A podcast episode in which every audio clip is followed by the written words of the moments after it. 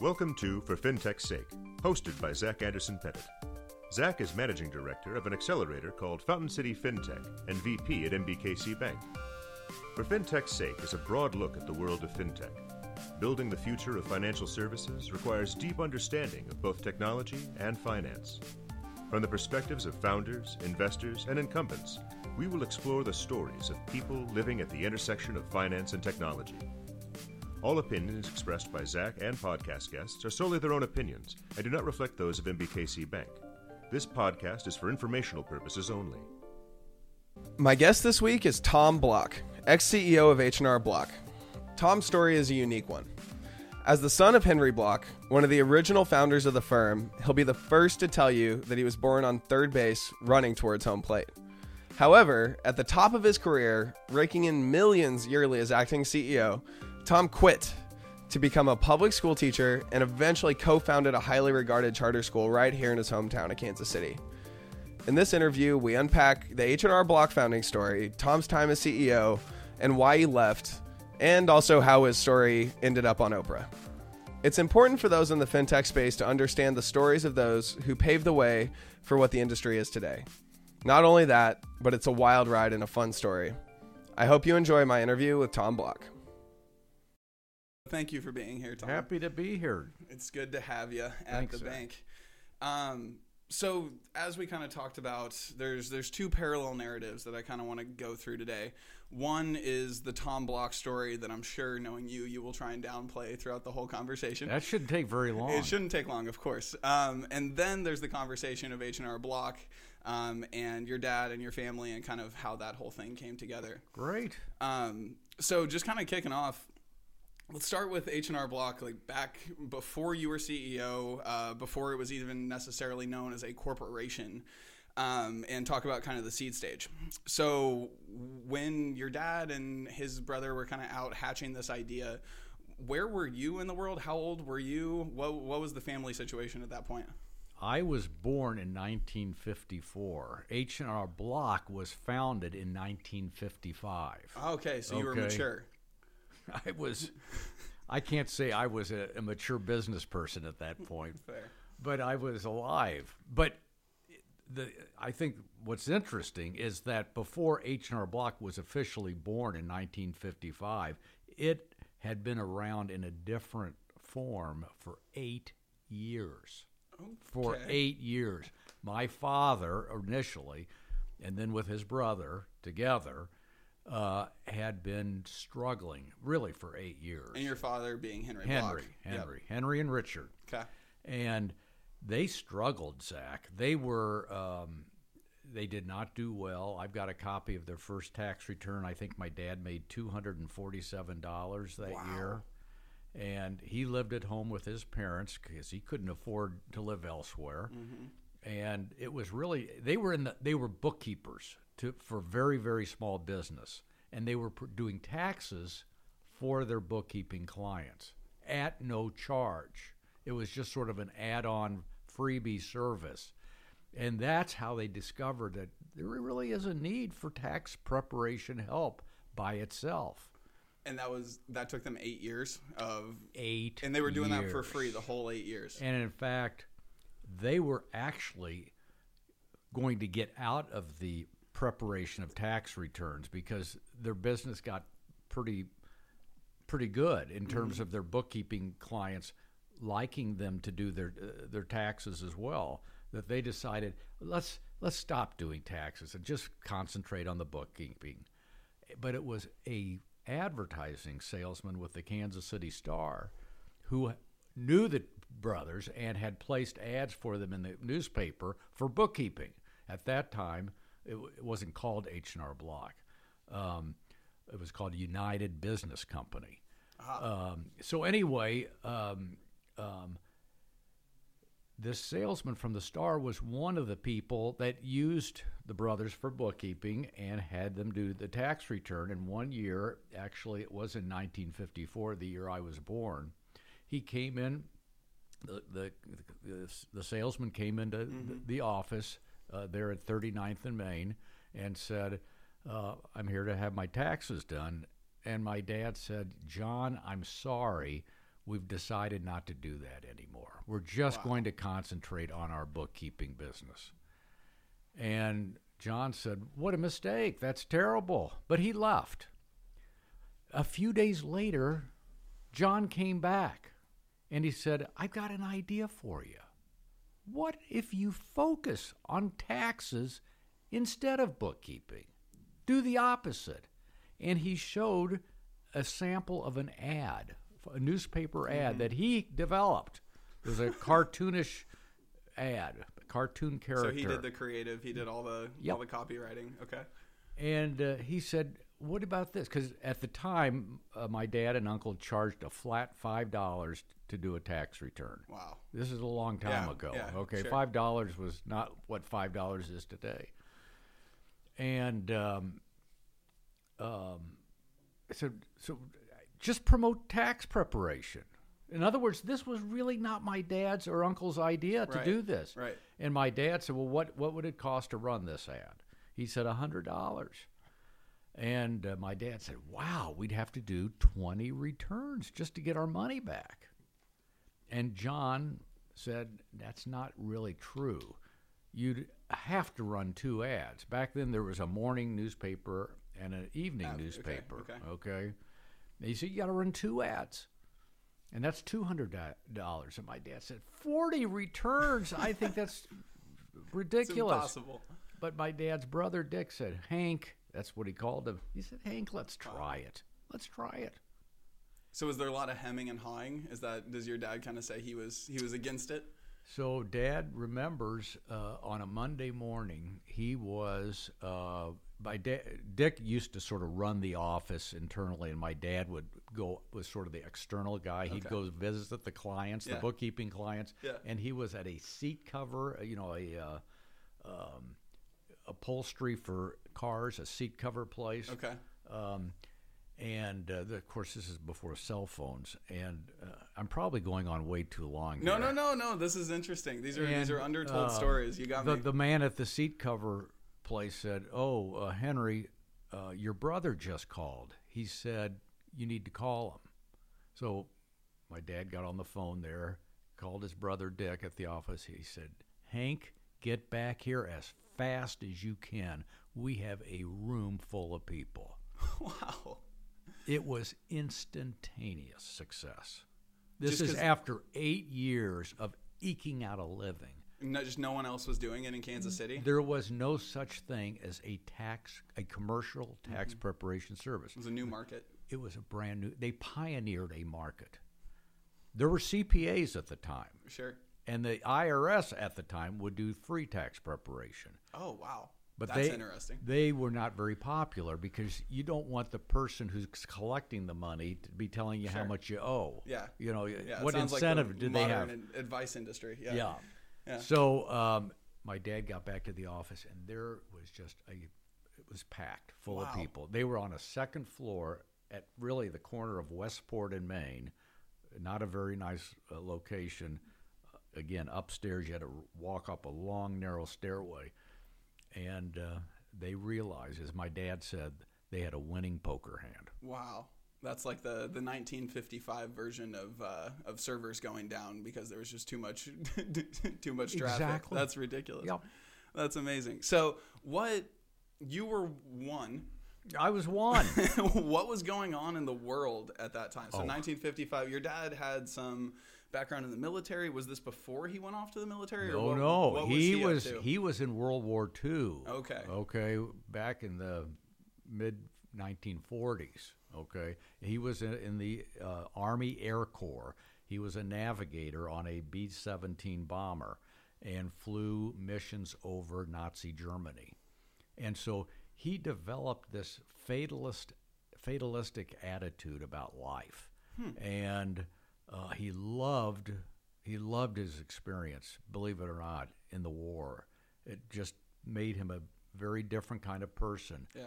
And he became convinced during that period of time in his life that he wanted to have his own business. He was determined. And his mother was the one who really put the seed in his head and and pushed him to be what we now call an entrepreneur. Although my dad had, that word really didn't exist, I don't think, at that time, uh, because her her uncles went into business for themselves mm-hmm. and they were very successful. Mm. And she really wanted to see her sons do that. And she thought my dad would be the one to really get it going and the other two brothers would hopefully get involved and they'd work together hmm.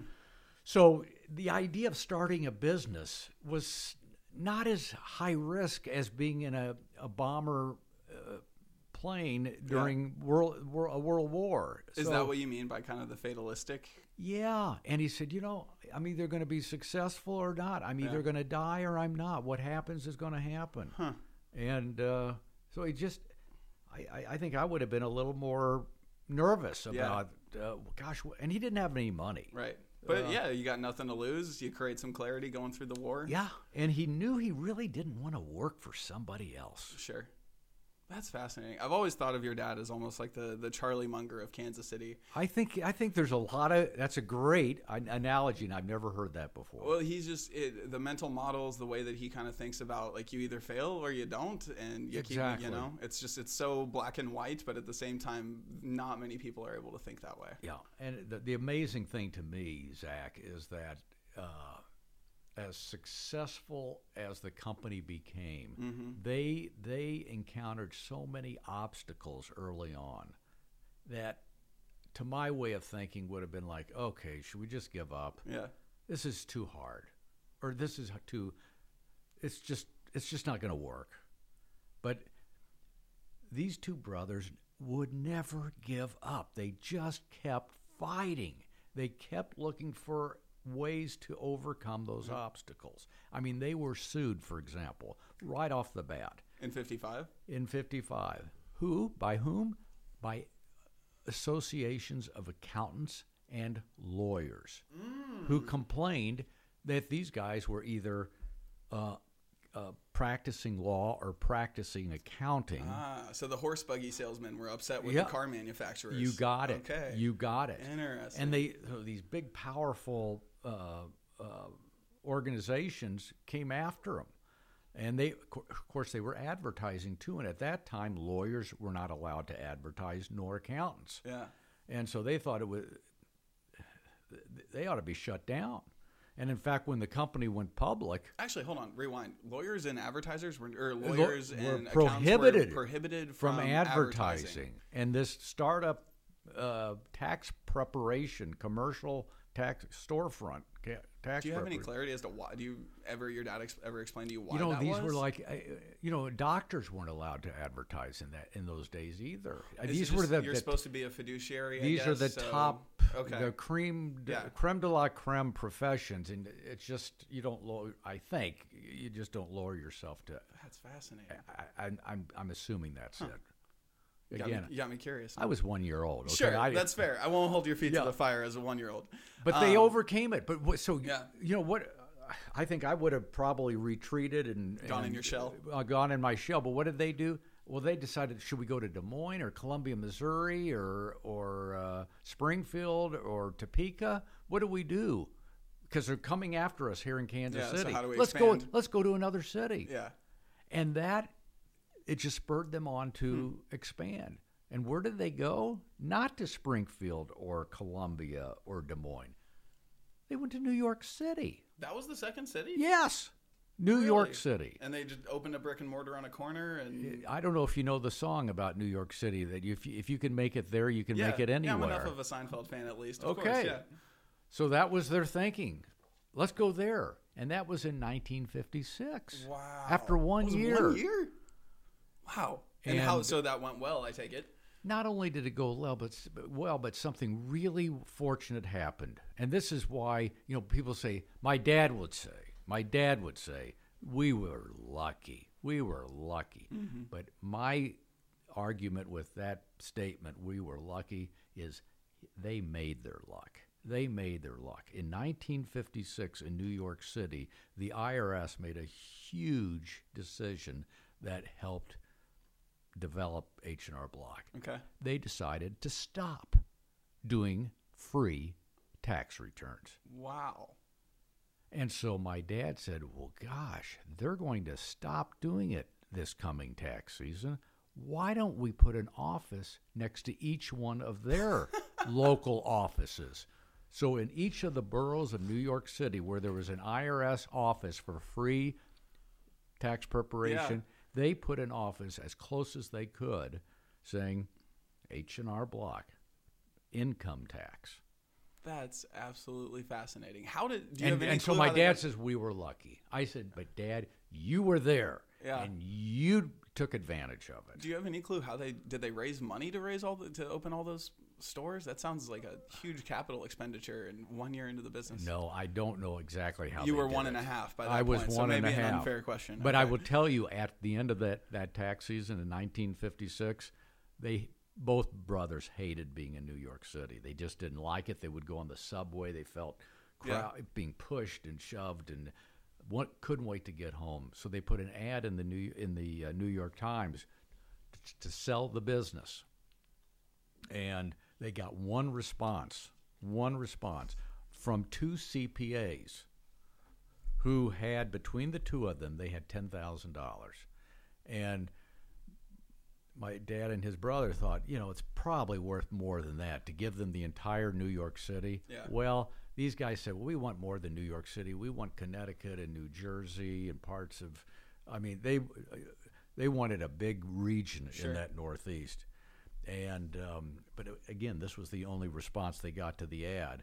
So, uh, Dad and Dick decided, okay, we'll we'll we'll sell it to you for ten thousand dollars, but you've got to give us a percentage of your revenues on a on a on an ongoing basis. If you're only going to pay us ten thousand for this brand new home run concept, yeah. you're going to have to give us Give a us some percentage. upside, of- yeah. And today, you know what we call that? Franchising. Oh yeah, I guess that is kind of the first friend. Yeah, back back alley franchising that mainly came out of them just wanting to get the hell out of New York City. They want to That's get out of New York. City. So that was the, the franchisee paying a royalty. So I think that's that's a good transition. And who else was doing this? At the, like almost simultaneously, almost simultaneously, Kentucky Fried Chicken and McDonald's. KFC, McDonald's, and H&R KFC, Block. McDonald's, and H and R Block, all independently, but at about the same time, Hmm. from what I've been told, came did this new concept, which we now call franchising. That is absolutely fascinating. it's amazing how these things get. Isn't uh, it? You, I, in my head, you know, franchising came out of a group of very smart people sitting in a room. There were there were chalkboards. There was chalk everywhere. Exactly. Just tons of cigarettes and coffee, and you know, we, we came up with franchising. Eh, right. But These it's brilliant you know, Harvard right, exactly. business it's school MBAs graduates and yeah, it's it's the the working at of our McKinsey and right. yeah, Not quite. not quite. I love it. That makes me happy. Um, so, being one, um, let's talk a little bit kind of about that that growth trajectory of you personally and the growth trajectory of um, H&R Block. So, from 55 to 72, when you end up joining the company, I joined in '76. 76, great researcher, clearly. Okay. Um, when you joined in 76 what was what was the trajectory of h&r block what were you up to kind of what how did the business grow how did tom grow during that that time Yeah. Well, I I grew up um, knowing I wanted to go into the family business. I never even considered anything else. Never did. So I went to college thinking, you know, I'm going to come back and go to work at HR Block, and there was no pressure to do that, by the way. But it was why really why were you so just because I was just so enamored by the growth and success of the company. Hmm.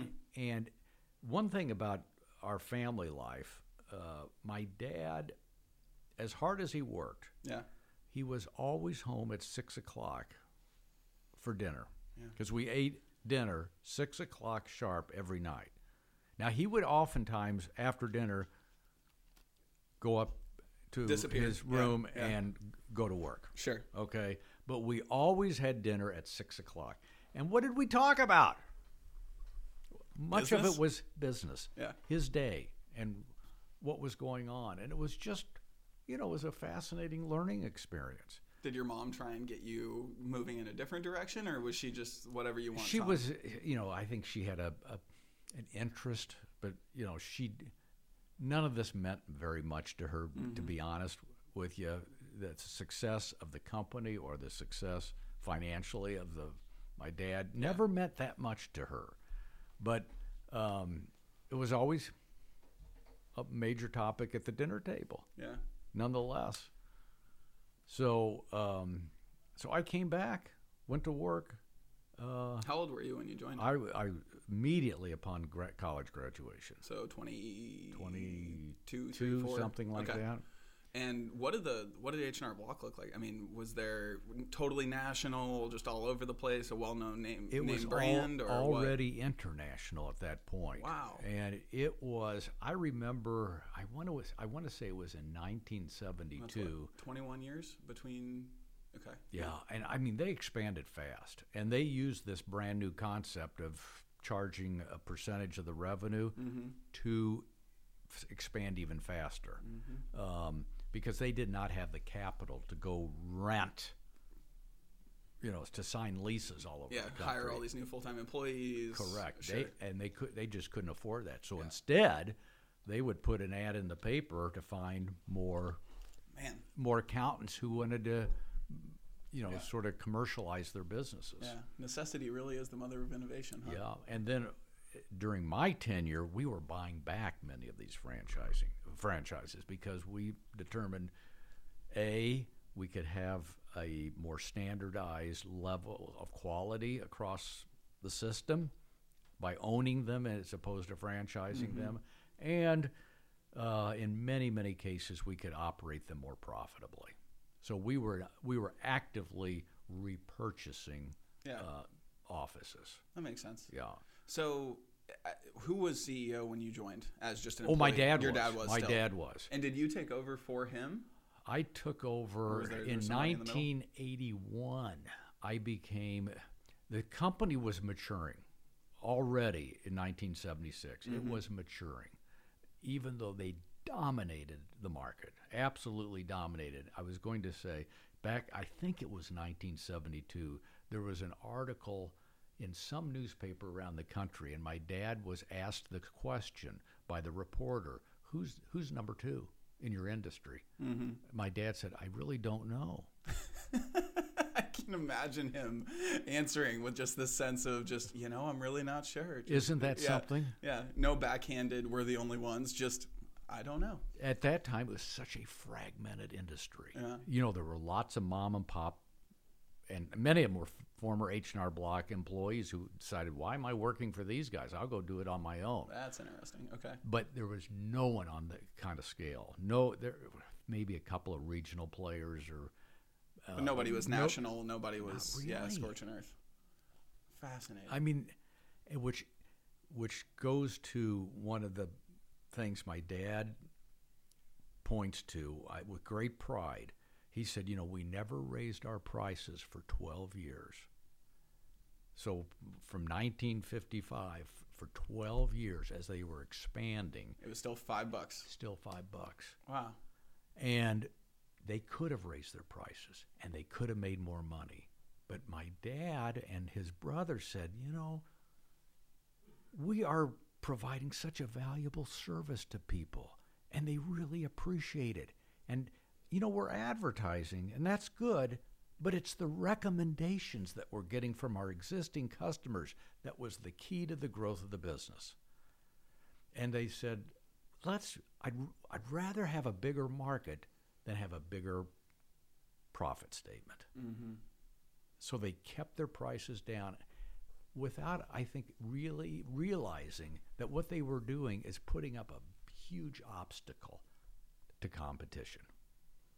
People looked at this market accident. and they go, Yeah. "Why would I want to go into this business and charge five dollars? Right. And it's so seasonal.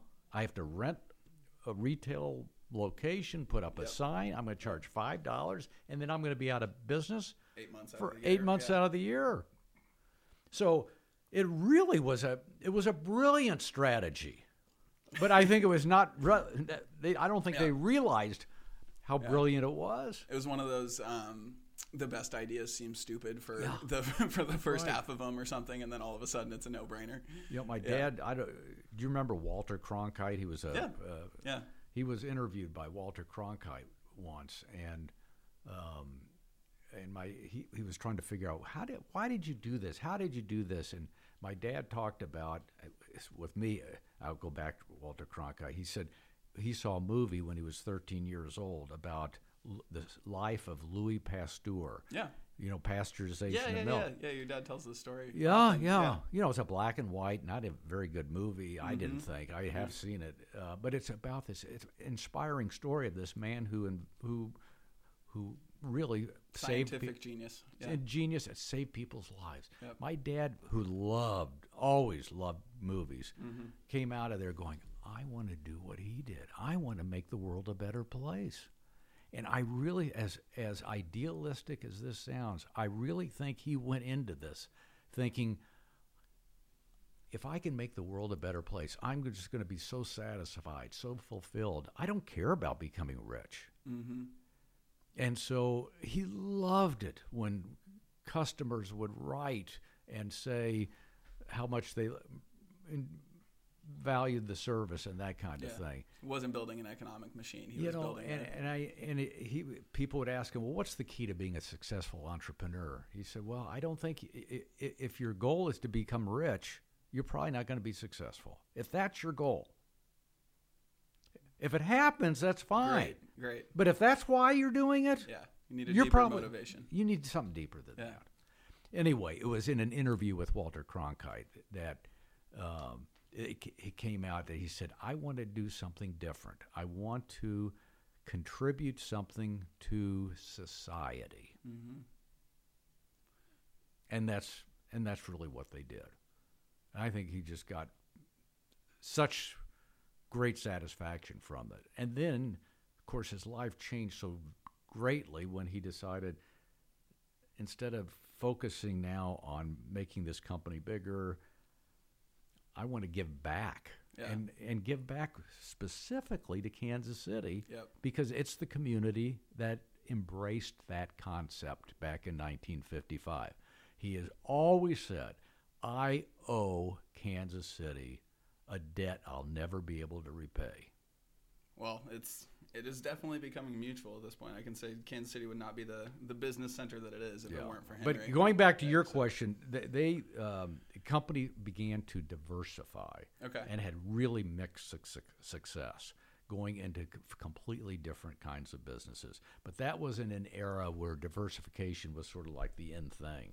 So they bought a temporary help company. They bought Hmm. a company that competed with the post office, delivering, um, you know, parcels just kind of all yeah, over the place. Didn't yeah. work out Yeah. very well. Yeah. Um, they bought a company called CompuServe, Yep. which was an online, which was really the first online information service. Yeah. Uh, and they were I want to come back to that in a, in they little. did Yeah, unbelievably until a, a little comp, little startup called America Online came Yeah. along. Yeah, I want to come back to that. So their lunch. quick quickly before we get into that, that side of things I, i'm really curious about that trajectory from joining h&r block to becoming ceo how i get you know it's like a 12 part question but how did you prepare yourself did your dad was that a hard conversation with your dad was he kind of supportive of it and i guess my last one just because it's you were you ready like did you really feel ready to do that It's a good question. I think it was 1981 when I became president of the tax business. okay I think I was 28 years old. Wow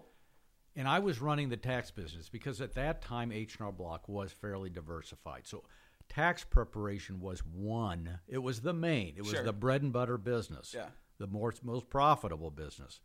Um, but it was one of several companies Okay. that w- were that were under the H&R Block umbrella.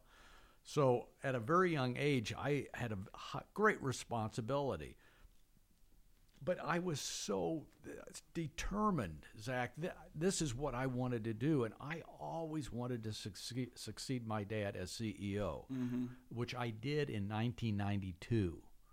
Um, and so at that time, I was uh, he he he became chairman of the board okay um, and we still, you know, we worked closely together for so many years. and had a great relationship. But um, I would say it was in 1992 when I became CEO that I began to think to myself, is this it? Yeah. Is this all there is? Yeah. This is what I wanted so much for so long. Yeah. Dog chasing the car. You catch the car. What do you do with the car? And I began, began to have second thoughts. Yeah. And I was still pretty young. And I said, Do I want to do this for the rest of my life? And I can go into all the thinking and the sleepless nights I had, but Yeah. in 1995, I stepped down. So what bef- before we get into the stepping down side, were were there any really formative experiences or formative mentors or anybody that how how do you go from being in one company to becoming CEO of that company? It just seems like you you obviously there's some, you know, familial aspects to it, but Yeah. becoming ready for that I mean, tough. obviously, I was given a totally unique opportunity. Yeah, but I, know I know your dad well enough to know that um, you know you you if you weren't ready, you would not have been put Right. in that position. So were there any kind of obviously your dad was there for you, et cetera, but Right. were there any programs or Yeah. mentors or when I you- started figure that out? in 1976, there was a very detailed written training plan for Hmm. me. Oh, for you specifically. specifically for, Gotcha. for Okay. me. So I spent a certain number of months in various positions in the company. So I'd spend three, four months doing this. Then I'd Mm-hmm. go to that at the lowest levels within the company. Like working at I brick worked- and mortar locations. oh, you bet. doing the whole thing. You wow. bet. Okay, cool. I even taught tax preparation. I learned how to do tax returns. I even became a teacher of tax taxes. I love it. By the way, you wouldn't want me to do your tax return today. I can't even do my own. Okay, honestly. But I did that. I worked in an H and R Block uh, tax office, and a, a few of them, to Mm-hmm. to, un, to understand how the business works. My dad realized, and it, made nothing but sense, that you need to understand every aspect of the business. Now, some may argue that if you're really a brilliant person, you can yeah. go from one company to the next, and sure enough, the current CEO and the one before him and the one before him and the one before him came to H&R Block having been in other businesses and never working their way up the organization. So, I mean, there's two schools of thought there. But I learned the business from the ground up, and and th- that obviously helped me enormously. Um, Is that advice that you would get? Like, if there's you know some some younger listeners out there coming out of business school, whatever, if there are kind of rotational programs, is that something Oh. you think people should go out of their way to find? I do. Yeah. I absolutely do. Just Now, I'm sure there are people a lot smarter than I am who can just uh, uh, parachute into a company at, at a high level and do an outstanding job. I don't know if I would be one of those people who could who could succeed at that. Plus, I'd probably be afraid to jump out of an airplane. You're nothing if not humble, but I don't see you jumping out of an airplane. No. That's fair. That's fair. I don't see that happening. Um, okay, so let's let's come back to that that CompuServe uh, AOL story. So I recently saw um, when Steve Case was getting the Entrepreneur of the Year at UMKC. Uh, you introduce him, and you two had some banter back and forth about this. So I'd love to. I I don't fully know the story, so I'd love to hear what that competition was like and that scenario. CompuServe, based in Columbus, Ohio at the time. When so when did H and R Block acquire? Oh you gosh, know? I want to say it was in I want to late eighties. late 70s, Oh, early 80s, I think. Wow. Um, actually, it, it transformed into an online information service. It, much like my dad start, went from bookkeeping to tax preparation. CompuServe went from one type of computer uh, uh, service Yeah. to a different computer service. And um, it was the pioneer in that industry and was extremely successful, very profitable.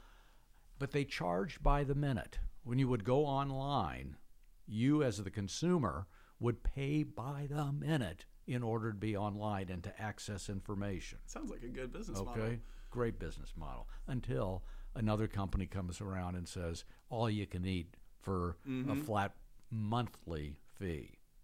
and that was Steve Case at America Online. And um, So how'd you deal with I that? think I think Steve uh, mentioned at that uh, event that at one point we talked about purchasing America Online because they were they were becoming a a fierce to say a fierce competitor would, would be an understatement. I mean they were they were just stealing the market. Uh, and and no, I don't mean that in a negative way. They No, were, yeah, yeah, they yeah, were they yeah. were just too good. yeah. They were too good. Yep. And um, uh, unfortunately, that transaction never happened. And then later, CompuServe became part of America Online. So uh, Gotcha. Had that happened, it seems like H and R Block would have had a, a different trajectory into the 2000s, and just, et cetera. you know, there's a lot of uh, uh, lessons learned here. I think, I think, I think one of them is, you know, maybe you should stick to your knitting. Hmm. You know, we didn't. My dad, by the way, never owned a computer. yeah. Okay. sure. He was CEO of the of this company that owned Amer- that owned CompuServe. Right. I mean, my dad was a was a great tax guy and a great entrepreneur Yeah. and a tremendously successful business person in general. Mm-hmm. But he was no technology guy. Never was. Never wanted to be. And here we bought this company to diversify because it was sort of the Because that's what you do, or that's was- what you did then, right? it was in style. Yeah. And um, Does your dad have any sense of, um, I don't, I don't even hindsight, or I mean, how, does he have any feelings about it? Knowing, No. knowing him, I could see him having some mongerish thoughts. You know, it was just a, an amazing ride for so long, and then it sort of, the, it just everything hit a wall. Yeah. It hit a wall. So tell me, that's maybe a good transition into why did you step down? I stepped down in in '95, and um, as I said, after so many years of of aspiring to Yeah. this role of CEO and loving H and R Block, I mean, Yeah. it was my life. Even though I was married, I had two children. Part of the problem, Zach, is that I took my work home with me. Mm-hmm. My dad, my dad was able to not do that. When he What do you mean by took your work home with you? Um, I Mental load? I, I, I'll be very honest with you. I'm a, I was not so much today, but I was a chronic worrier, Mm. and I had a theory that if you worry about something long enough and hard enough, Yeah. everything will be just fine. Yeah. As long as you keep worrying, though. Just As make lo- sure you oh. put all of your energy into worrying, right? Yeah. That's it. Yeah, no, I get it. Okay. I get it. And so it worked for many, many years. And, and keep in mind, I put I put so much darn pressure on myself because I was trying to fill these enormous shoes. Yeah. Impossible. I mean, this is a company that grew so well, and my dad was such a celebrity. I, you know, he was doing commercials, hmm. television commercials, not only for H and R Block, but for United Airlines, for, Really? for hotel chains. Really? For, for he was he was a he was he Wow, was such can't a, imagine he that. was a That's- hot shot. Wow. He was on Johnny Carson. If you know, Was he? I don't know if you know Johnny. Yeah, I know Johnny. Well, I mean, I can't say the I've Tonight ever watched Show. it, but The- yeah, yeah. Okay, yeah. I mean, he was a he was one of the most recognized CEOs in America in the 1980s. That's fa- I don't think I really I don't think I really knew that. I mean, obviously, you know, H&R Block's big company, everything else, but y- being in Kansas City maybe we just are so close to it that He, he That's I, I remember one. I can't remember which hotel it hotel chain it was that he was he was their spokesman. he would he would he came, uh, uh, somebody can't would somebody would check into their room and open their suitcase, and my dad came out of the suitcase, that is amazing. and All right. people would just know him Yeah. instantly. Oh, that's Henry Bloch. I remember we went on family vacations, and we were at a restaurant having dinner, and somebody would walk up and say, "Oh, you're Henry Bloch." You know, we'd be in Texas somewhere. Some but stranger walks up to. he was what? back in the late 70s, he became the spokesman for H&R Block. And it, there was a very successful campaign called 17 Reasons. 17 reasons why you should go to H&R Block. Reason number 4, we stand behind our work. Da, da, da, da. Yeah, yeah, yeah. Okay. And he was so uh, it was it, it really improved the brand awareness of H&R Block and the perception of the brand. He was a very believable Yeah, kind Midwestern of guy, sure. Midwesterner guy, Yep. Midwestern guy. And um, And who is it? It's isn't it Jon Hamm today that's doing most of the it was not. I like don't last think, the Super Bowl ad I think I saw was Jon Hamm for but I Block. don't think he is this tax season. Okay. I, don't think. But um, but you're right. You're right. Jon Hamm was. Um, anyway, where I don't remember. Yeah, we well, were. we, we went we went down a rabbit hole. Uh, yeah. Um, why why you were why you stepped down? Yes. Okay. So I, I had these enormous shoes to fill. Yeah. And and so I it, the pressure was put on by myself, not by my dad, not by anybody else. I just wanted to be successful, and um, and for you know for almost twenty years, the company did really well. Yeah. And, uh, but it got to me, and I'll never forget it. It was at home with my wife and my two young kids, and we were having dinner. And um, uh, I remember Mary sort of nudged me at the dinner table, Yeah. and I was like, "What? What was that for?" A Mary nudge sounds more like a push, but But it was okay. Maybe push is a better. I said, "What was that?" She said, "Jason just asked you a question, and you didn't answer him." you're just in your own world. I was in my own world, and that was not uncommon. Yeah. Yeah, I could I could see that taking its toll. So And a lot of people go go go into a bed at night to go to sleep.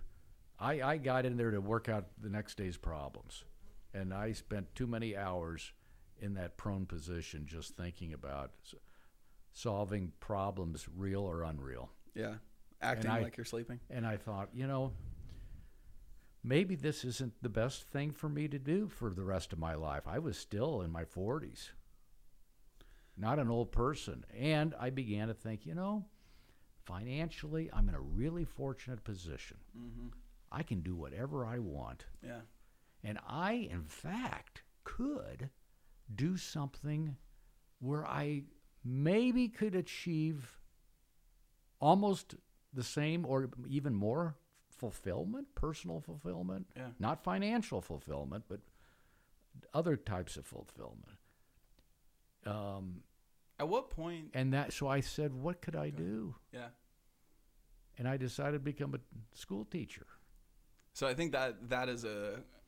I, I kind of want to put a little bit of a bow on you leaving, and then I really would like you to share that story.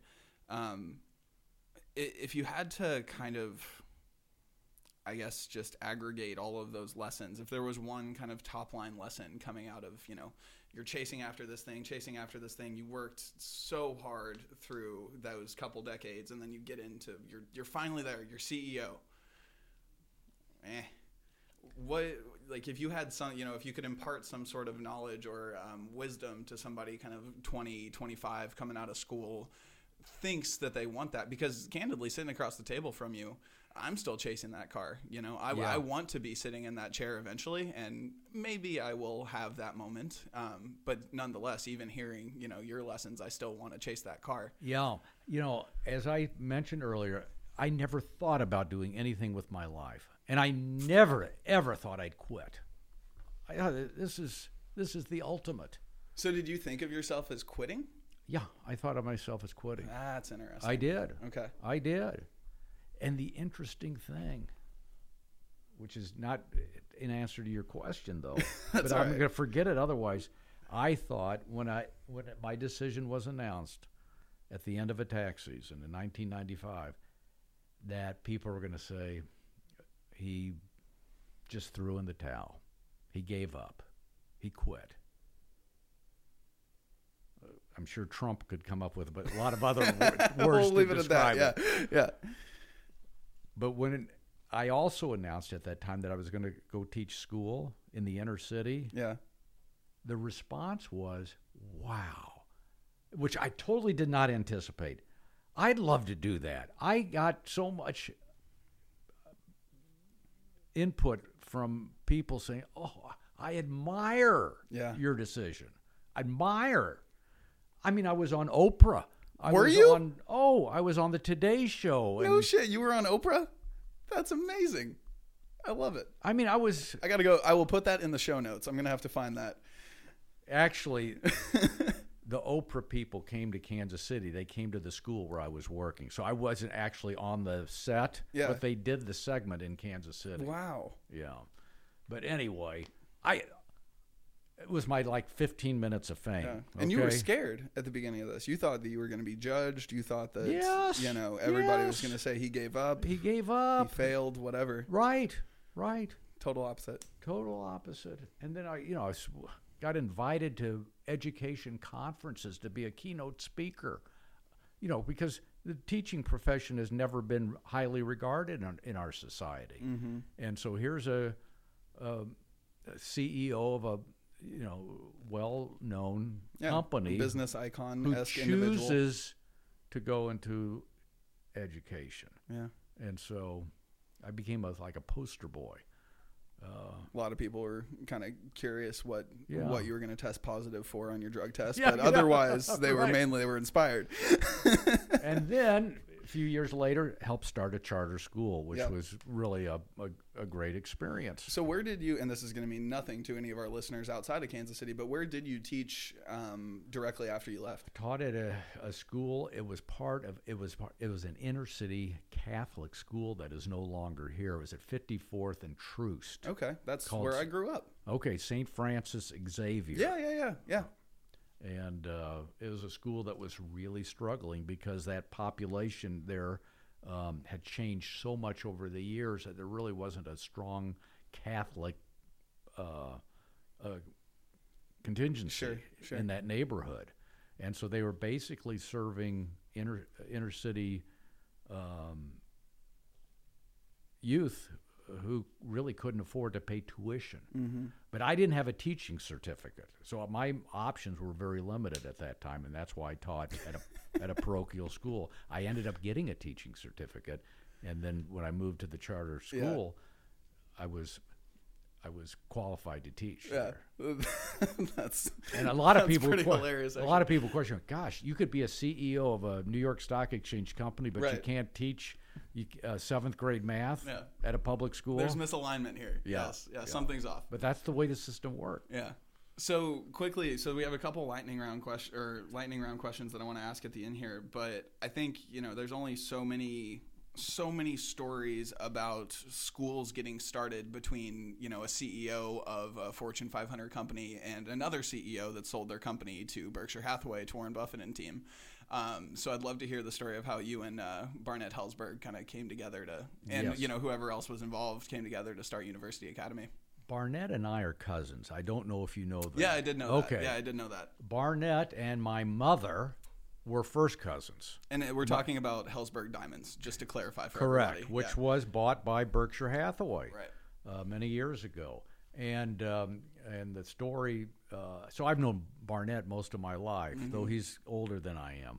Um, but he came to visit me one day at the school where I was teaching, and uh, he had already sold the, his business, and he was trying to figure out what he wanted, to, what- to do next. Didn't you tell me that it was mostly the acquisition was mostly through Berkshire stock and not through? Wasn't that kind of a key component? it wasn't cash. Correct. Right. Correct. So it was not only did he sell this company to a huge, huge upside, but you know Berkshire stock was not doing poorly at the time. You got it. Okay. You got it. And so, uh, you know, I think Barnett felt uh, a ve- a very religious guy, and he felt that you know this this windfall that he got Mm-hmm. by selling his company, I think to uh, to Warren Buffett was meant was meant to be, Yeah. and that he was supposed to do something really worthwhile Yeah.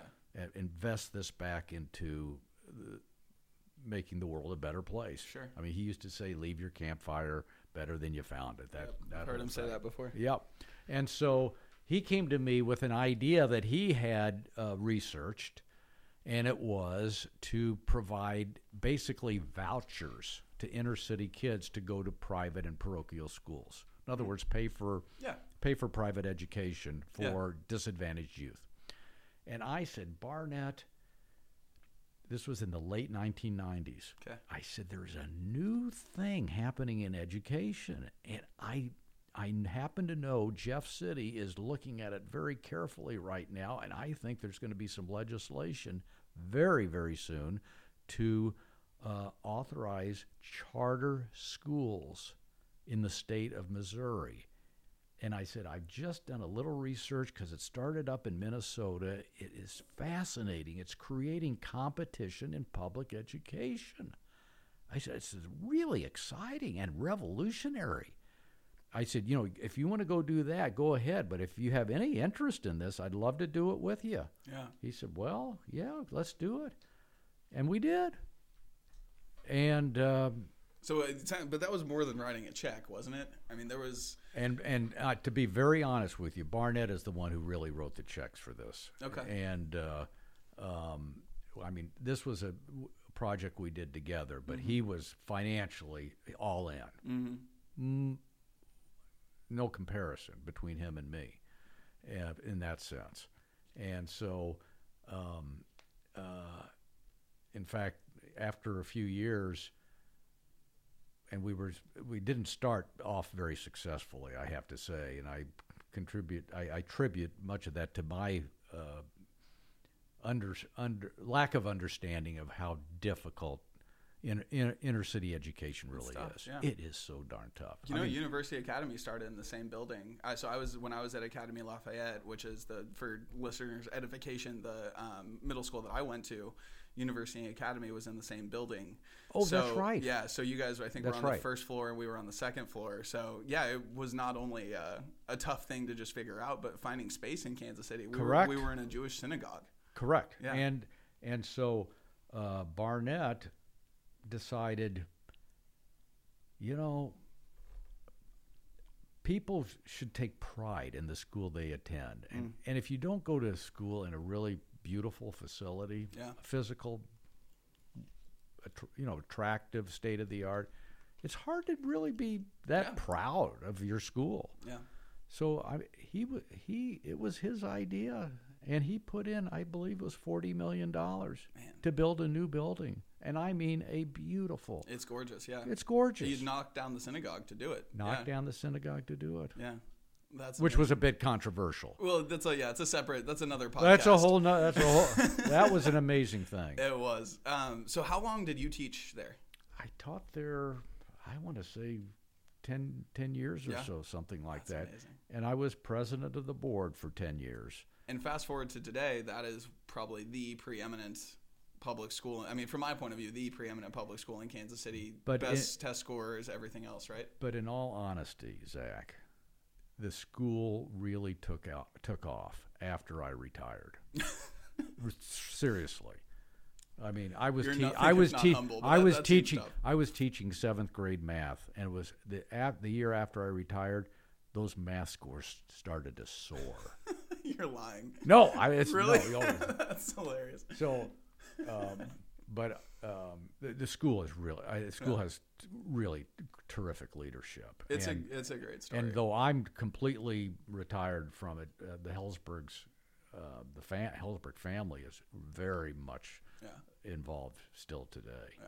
Well, anyways, it's um, it's not exactly uh, fintech centric, but I wanted No. to take us down a, to a little rabbit hole there, just because I love that story.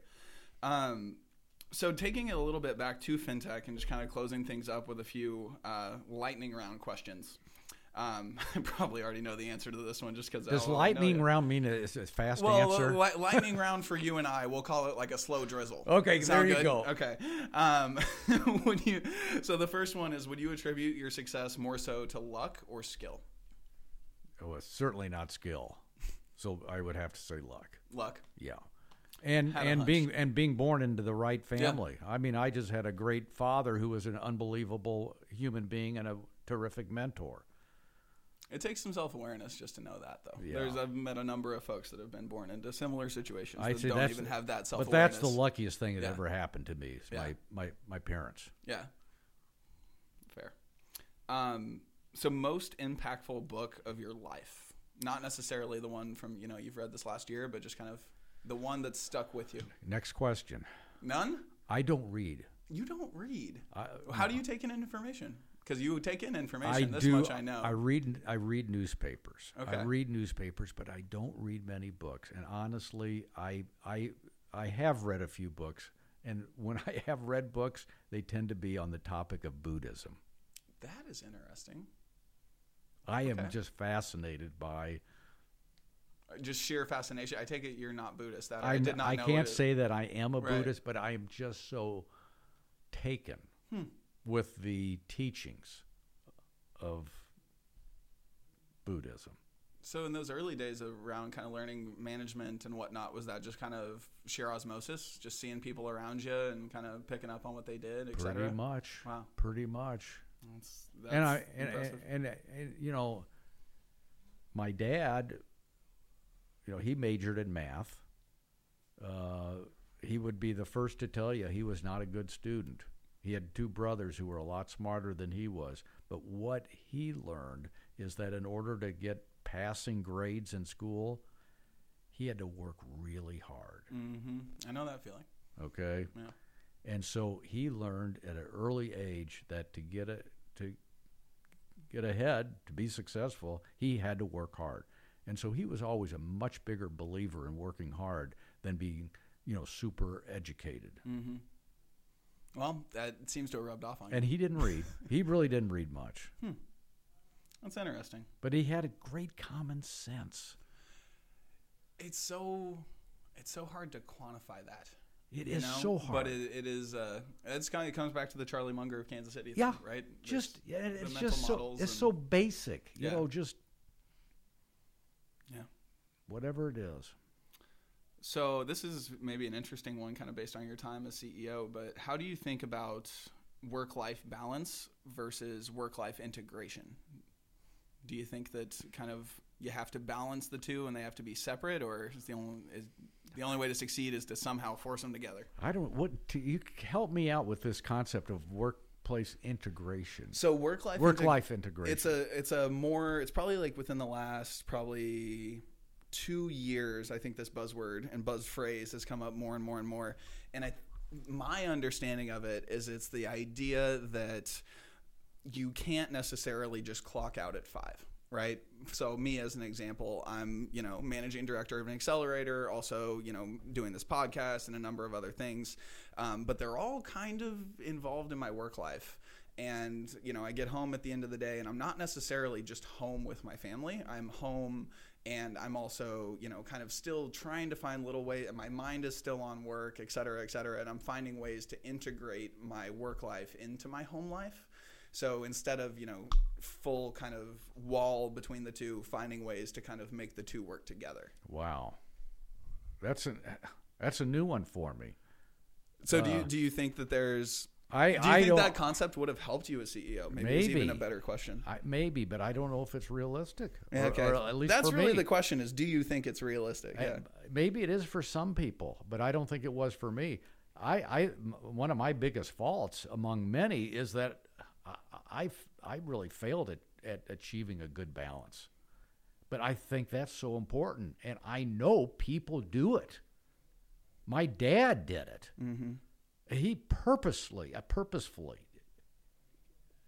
led a balanced life. I told you he was home at six o'clock every Yeah. night.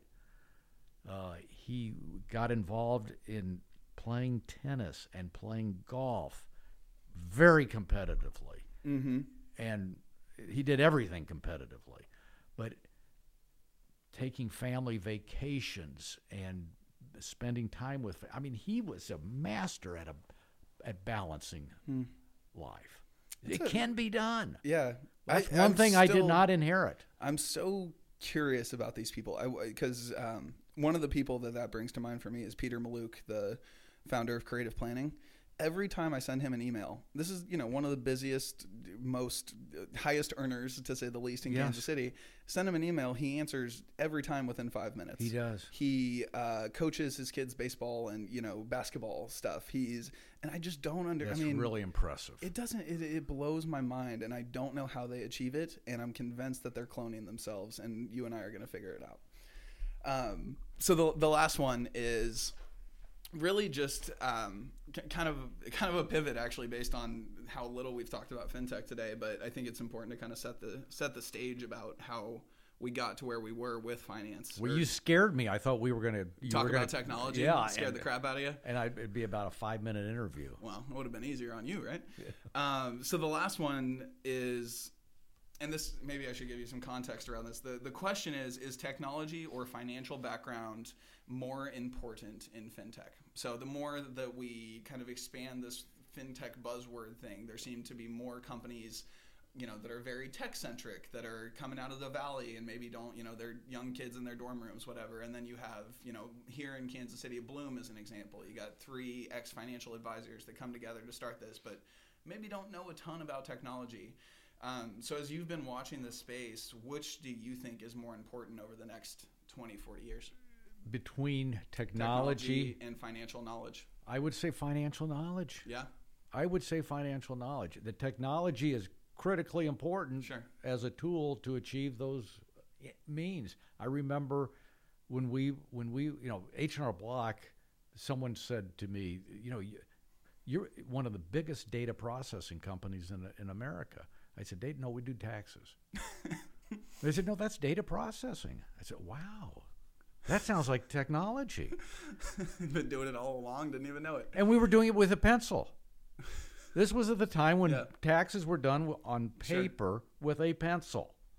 Okay, yet it was considered data uh, uh, data processing, and the transformation of the business to um, uh, computers was an enormous uh, undertaking.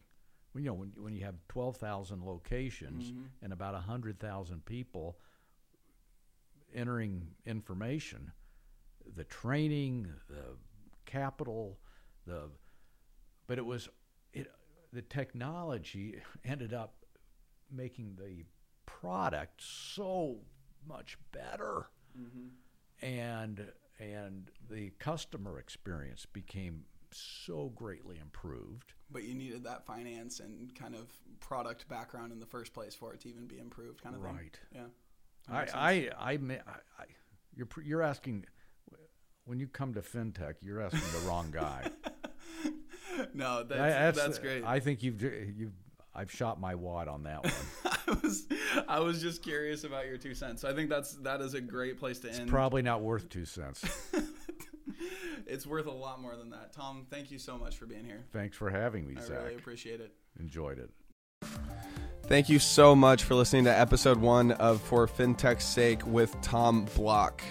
To find out more information on Tom, honestly, Google him. There's not a ton of information out there. But if you find something interesting, I'd love to hear about it. You can get in touch with us at forfintechsake.com. You can find the podcast on Twitter at forfintechsake.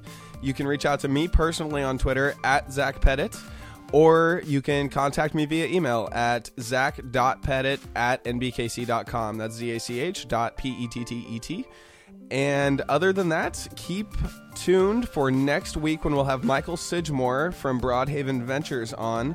Really fun conversation. Michael's a fascinating guy. And we will be continuing from there. Stay tuned for more guests. Uh, please like and subscribe the podcast in Apple Podcasts. Um, leave a review if you would, especially if you like it. If you don't, maybe listen to the second episode and then leave a review later. Have a wonderful week and stay classy, y'all.